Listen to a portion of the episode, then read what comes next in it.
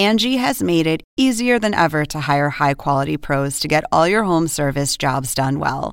Just bring them your project online or with the Angie app, answer a few questions, and Angie will connect you with local pros who match your specific needs. Or book a service instantly at an upfront price. So join the millions of homeowners who use Angie to care for their homes and get your next home service job done well. Download the free Angie mobile app today or visit Angie.com. That's A N G I.com.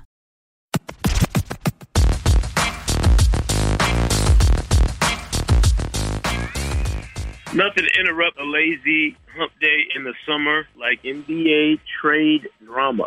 This is Smith Hang Time Podcast.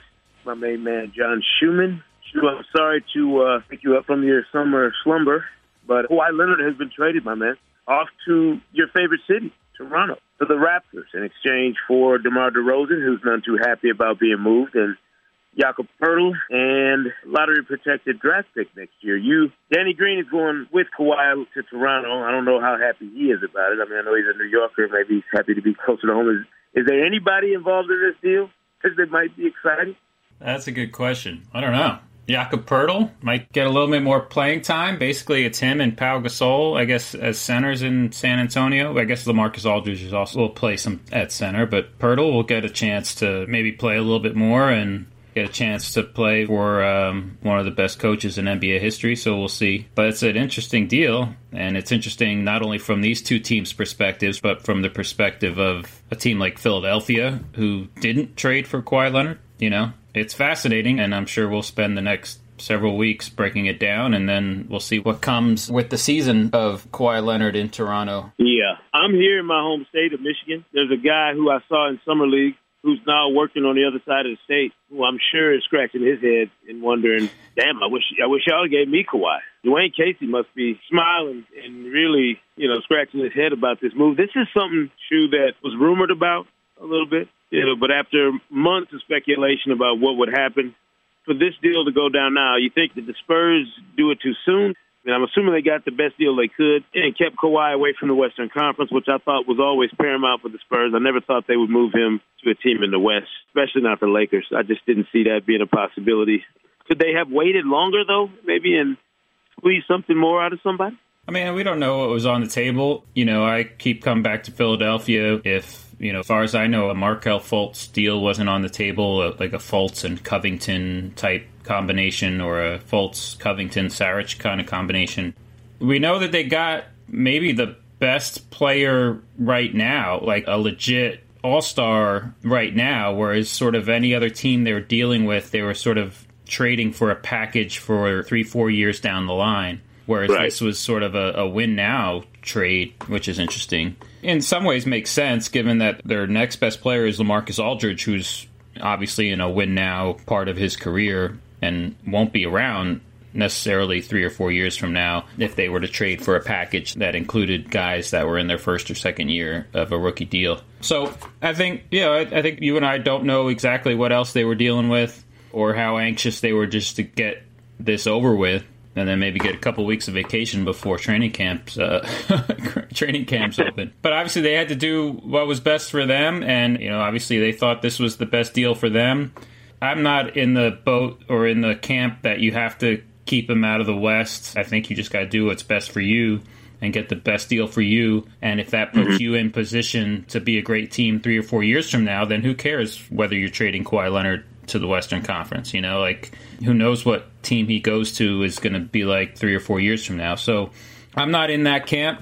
That doesn't factor into my evaluation of it. But of course, mm-hmm. we don't know, you know, what else was on the table for them. So it is clear, though, that they care about staying competitive in the Western Conference right now. Yeah, the fact that it wasn't a pick-heavy deal lets you know that right. for sure. As I mentioned, both players are reportedly not excited about the trade, and, and I don't know if it's so much not excited about the trade as they are just stuff that a deal went down anyway. You know, for DeMar DeRozan. His Instagram post was rather interesting. This is him talking, but he said, "Be told one thing and the outcome another. Can't trust him. Ain't no loyalty in the game. Sell you out quick for a little bit of nothing. Soon you'll understand. Don't disturb." Even if DeMar DeRozan was told that we're not going to move you, he's got to understand the business of basketball necessitates moves sometimes that front office people don't want to do or don't foresee doing. I mean, Masai Ujiri, he has to take this shot, does he not? I mean, he's in Toronto, which we both agree is a fantastic city, unbelievable city, top three NBA city as far as I'm concerned, in terms of the amenities, the cosmopolitan nature of the city, the size, the people, the fan base, things to do everything. I mean, to me, it's L.A., New York, and Toronto in that order. If you're just talking about the city itself.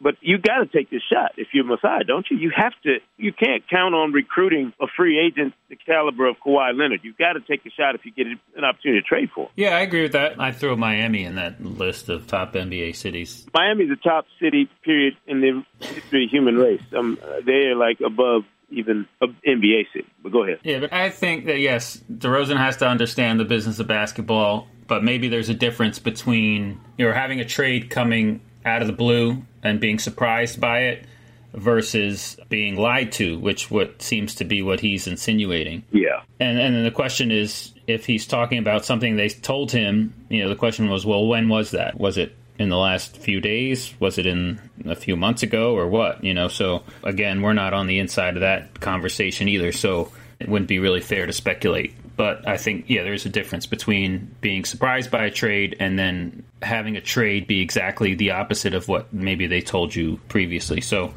you know, I think he's got an opportunity, though, in San Antonio to compete in the West and to still be one of the best shooting guards in the league and to play for Popovich, who's also the Olympic coach. I think he'll get over it at some point. I think he's a a smart guy and, and will see this as an opportunity to do something new. I think he did definitely have some loyalty to Toronto, and there's guys that I think value being with one team over the course of his career. We know that DeRozan is a, a Kobe Bryant acolyte, and Kobe stayed one team for his entire career. So right. maybe that was maybe that enters his his head as far as his feelings towards being traded. Yeah. All right, we'll uh, rapid fire with you. I'm gonna ask you a few quick questions, Shu, and we'll see what you think. First, how does Kawhi fit in with the Raptors? And in my mind, he fits in pretty much everywhere because he can play both ends the way he does. But how do you think he fits specifically with the Raptors? It's a good question. You know, we didn't see him all of last year, and he played nine games, right? So, you know, we're talking about how he was playing. You know, to try to think about it, we have to think about how he was playing two years ago and I posted I posted those highlights on Twitter. By the way, it's pretty impressive. Yeah, so check it out. And we have to also have to assume that he's healthy, right? Like, yeah. is he the same player? He's a better three point shooter than DeRozan was, so it gives them a little bit more spacing. I do think you know DeRozan is better at creating offense by himself.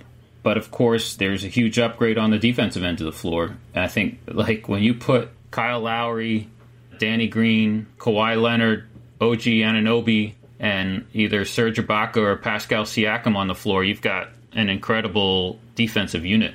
And so I think that's where this team can be really, really good.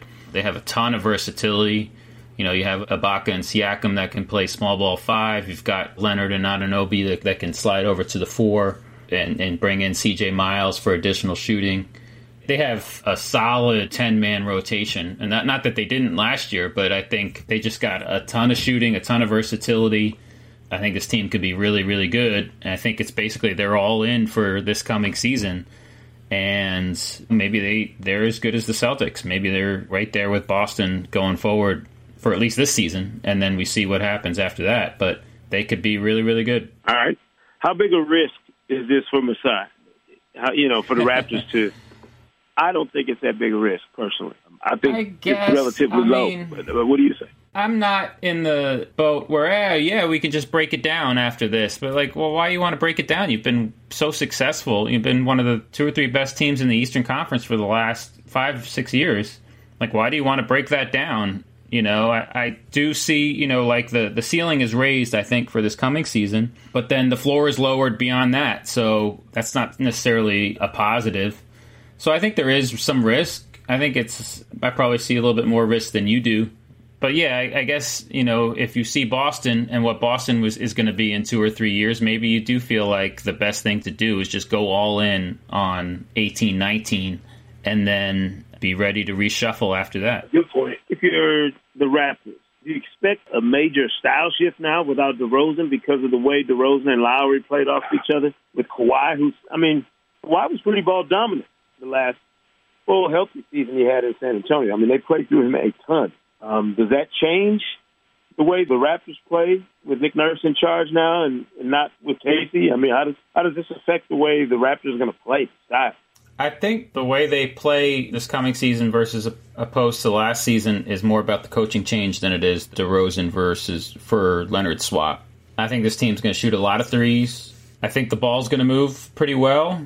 You know, Leonard and Green uh, were both part of that 2014 Spurs team that we loved so much, just the way the ball moved. You know, I think and Kyle Lowry has been, you know, last year showed a greater willingness to get off the ball and give it up and let it move and not control it so much.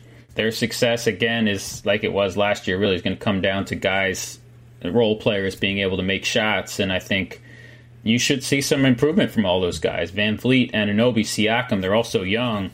You know, those guys are going to get better. And I think this is going to be sort of more of a a collective team, more of an ensemble cast, I guess, than we've seen in the past with the ball dominance. Although that obviously we saw a change in that this past season with the ball moving better. So right. I think they'll take a further step in that direction. I guess is what I'm trying to say. Yeah, in a wild summer Shu that has changed the landscape. You know, LeBron going to the Lakers, Paul George staying with Oklahoma City. You know, all these different moves.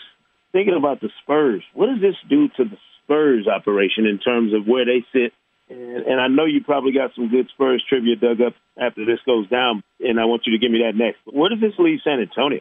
You know, I, I look and I see a lot of older guys obviously still there. Ginobili, Aldridge, Gasol, you know, Belinelli. It's a weird mix, I think, right now. You know, you still have Rudy Gay. It is a weird mix. I'm sort of fascinated to see how they generate offense with this team that they have. You know, I think they could still be uh, an excellent defensive team. They're they're always good defensively. So I don't have my sort of worries about them on that end of the floor, but I still kind of worry about them generating offense. I guess DeRozan will give them what he's produced for Toronto in the past. The question is, you know, what happens when he has to give up the ball? Is it just going to be too much isolation between him and Aldridge, too much mid range between him and Aldridge to generate a top 10 offense? I mean, look, I had an executive tell me during Summer League in Vegas that we have to stop looking at these teams with all these young players and assuming that they're going to ascend to a championship level. He said, go back and look at the average age of the teams that are winning titles in this league. He said it's usually 26, you know, to 30 and above, not 26 and younger. So the Spurs would have a team with an age profile Shu that would suggest they're going to be in the mix.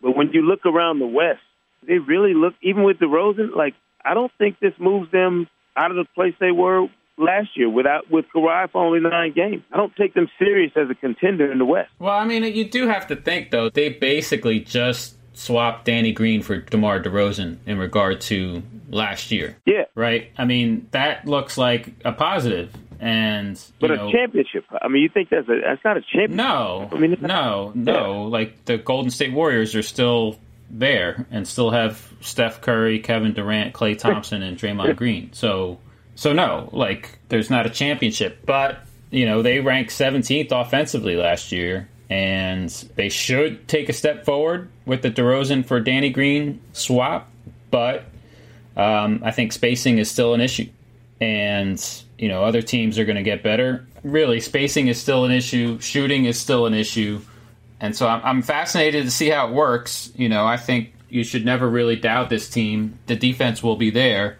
but when they're competing against the best teams in the West, the best defensive teams in the West, the offense is going to be a problem. What does this do for LaMarcus Aldridge's confidence? You know, not having to worry about where you fit when Kawhi comes back anymore. Now maybe you're the, the number one option and the anchor for this team. Does this turn LaMarcus back into the All Star we saw when he was in Portland? I'll be interested to see how it works. The dynamic works between him and DeRozan, like just to see if they can play off each other at all, or if it's really going to be like a my turn, your turn situation with those two guys the good thing is that you can stagger their minutes, and so you can always have one of the two guys on the floor at all times, and so you can have at least one offense generator out there and never have really sort of like an ugly offensive unit out there at all, you know, with nobody that can really create So, I mean, you can always give the ball to Aldridge in the post, and you can always put the ball in DeRozan's hands and, and ask him to create, you know, set a screen and go from there. Yeah. But yeah, when they're on the floor together, I'll be fascinated to see how do they work together, or is it just a, a my turn, your turn situation? Yeah.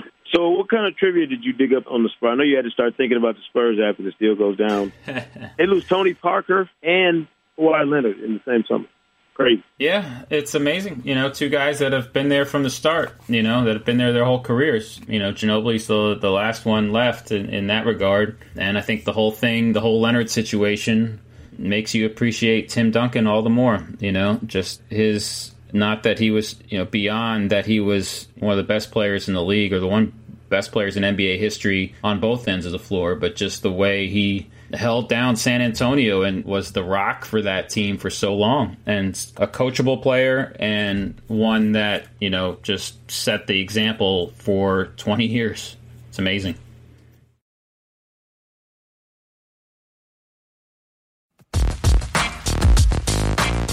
All right, so Um, trivia.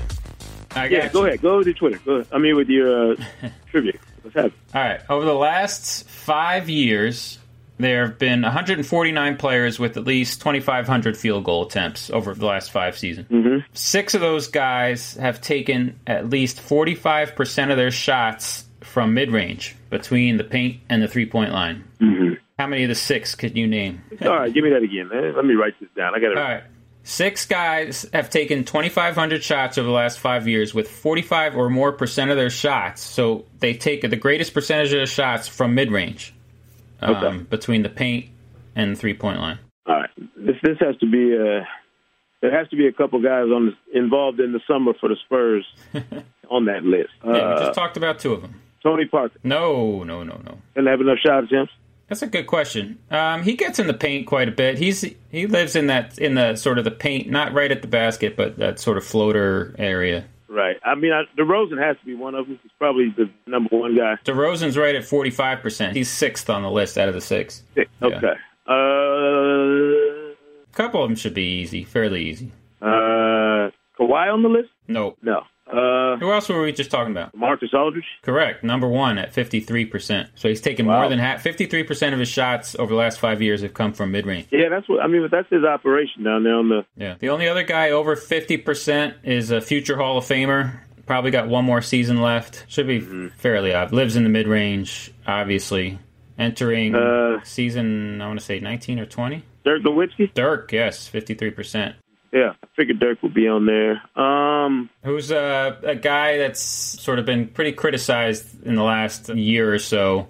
Went to a new team this past year. Didn't exactly work out for him and is about to be moving Oh, on. Carmelo, yeah. Carmelo, correct. 45%. of course, yeah. The last two are tougher. One guy has won a championship the last two years, a vet, Jersey guy, Uh, David West. David West, correct? And the last guy is tough. Did not play this past season, but is still trying to play. He missed this past season with hip surgery. This guy's more of an athlete than you think of as a mid range shooter. Went to Duke, played most of his Dante career in Charlotte. Oh, in Charlotte. Uh, Last played with the Sixers. oh man, his. I'm, missed I know you're talking about. uh, Missed this blanking on his name. His dad was a player too. Um, Gerald Henderson. Gerald Henderson, right. I was Yeah. surprised by that one. I didn't Huh. Realize one he Yeah, had I enough would have never attempts, and then two that he was such a mid-range heavy guy, but he is. Well, I mean, I see the mid-range part, but I just wouldn't have thought he'd have had enough attempts. Yeah, yeah. Especially he missed all of It- last season. Yeah, interesting. Shoot, I don't know if this. I don't know if I'm reading this right, but this kind of might serve as the unofficial end of the NBA summer. Am I correct? Well, we got to. After we get done with USA basketball training camp next week, the, the craziness is over, right? Well, Carmelo Anthony needs a team, assuming Yeah. uh, he'll get either traded or bought out by the Thunder. Mean, yeah, that's true. Clint Capela's deal has to be worked out in Houston. Sounds like there's movement on the Marcus Smart front Marcus today. Smart, yeah, that makes sense. What Boston's getting ready to do, I think. Yeah, Melo and, and Capela really is the two sort of outstanding issues, really. And then Yeah. there's a couple other restricted free agents that are still waiting for a deal or going to be forced to accept a qualifying offer uh, beyond those, but beyond uh, Capela and Smart.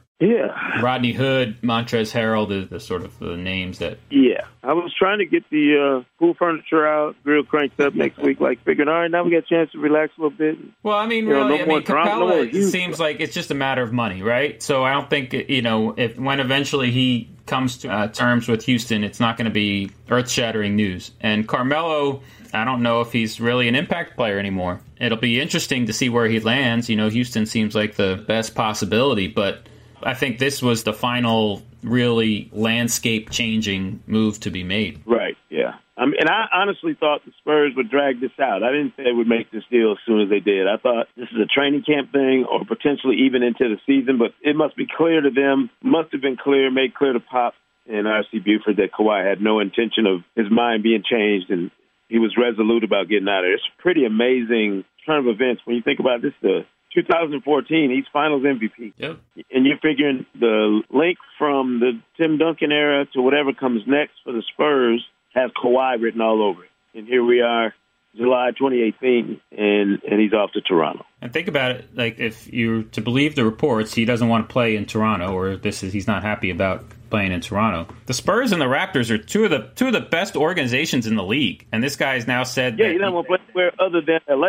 As far Yeah. as you can I mean, so. but you've got uh, I don't know. It's I do believe that players, you know, obviously should control their own destiny as far as when they're in free agency. But you're under contract. I don't know. Like you give whatever organization you have, you give it all and give them you give your your best. best. Yeah, And- you give it the best you got. It says something about a guy that two of the five best organizations in the league, he said he didn't want to play for. That to me is interesting. say the least. Let you finish it off there with John Schuhmann here, Sekou Smith on the Hang Time Podcast. Coming to you live from Michigan, my main man Shu in New Jersey. I'll talk to you next week, Shu. I don't even know what I don't know what would possibly go down between now and next week other than something explosive at USAB training camp that could top this. Um, and I'll be heading back to Vegas next week for that. So I know Gregg Popovich spoke today as we were taping this podcast. So it'll be very interesting to see what his words and thoughts were about this move and how it went down. Make sure you tune in to NBA TV. Stay locked in on NBA.com for all the latest news around the league. If you haven't already, be sure to subscribe to the Hang Time on Apple Podcasts for new episodes all off season long. Don't forget to leave a review. Shu, I appreciate you, my man. I will talk to you down the road, and we'll see everybody right here next week on the Hang Time Podcast. Thanks for listening to the Hang Time Podcast, and be sure to subscribe on Apple Podcasts for a new episode every Thursday this season. And as always, say Kuna Matata.